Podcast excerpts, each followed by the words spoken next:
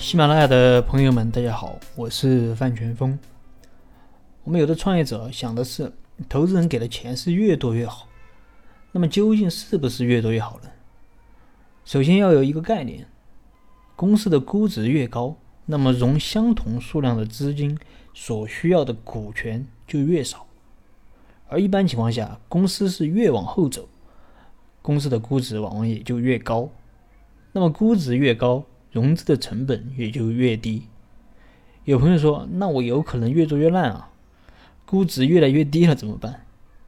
如果你确实有非常准确的预感啊，你会越做越烂，那么我建议你也别搞什么股权融资了，在公司还比较值钱的时候，你直接就把公司卖了套现啊，你别融资了，还融什么资呢？那为什么说公司的估值越高，融资的成本也就越低呢？举个例子啊，当你公司估值一百万的时候，你融二十万，那么需要百分之二十的股权；但当你公司估值一千万的时候，你融二十万，你只需要百分之二的股权。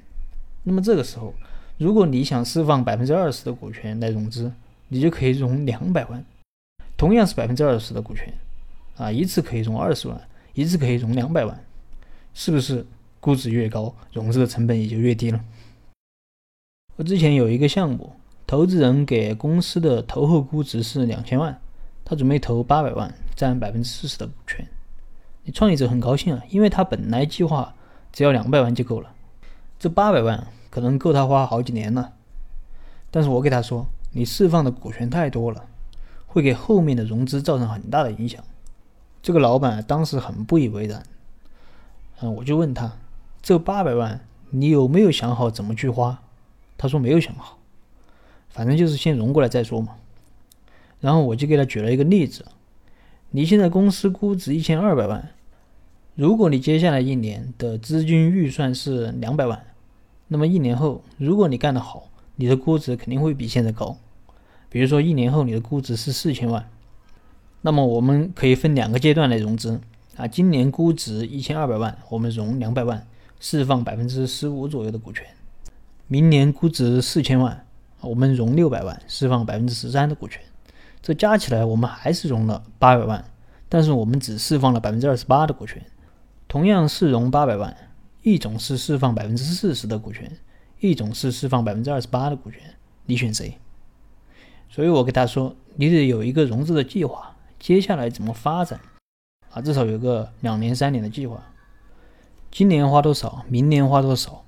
你现在的钱还够你花多久？在哪个时间点上融资？融多少？得有一个计划，不要来者不拒。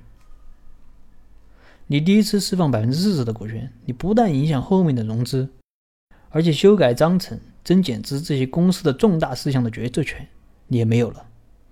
所以这个你得考虑清楚。到底有没有必要一次融这么多？当然，如果你觉得你这个项目不行了，可能马上就要死了，但这个投资人傻啊，他愿意投你，那当然你也可以接受。这是关于这个融资成本的问题。第二个问题是，我们有的创业者融资过多啊，他就在想这个钱怎么办呢？总不能放在账上吧？呃，他也想用起来，那么有可能。他就会把这些钱投到一些根本就没有考虑清楚的事情上面去，比如说他去招一些现在根本就用不上的人，这就相当于烧掉了很多钱去养一群没有事情可做的人。第三是资金太多，也容易让人失去饥饿感。我经常给创业者说，投资人给你估值低，给你投的钱少，也不见得是件坏事，那说明你还不够好。你就要去调整你的团队，啊，调整你自己的商业模式，让你自己变得更好。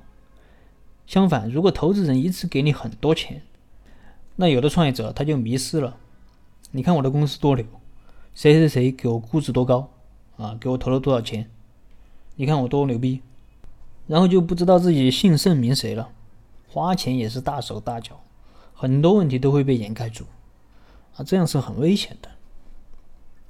那么今天就和大家分享了融资是不是越多越好的这个问题。如果你有什么疑问，你可以添加我的微信或者给我留言，我们再深入的沟通交流。当然，你也可以把这一期的内容分享给感兴趣的朋友，让他们和你一起学习，共同成长。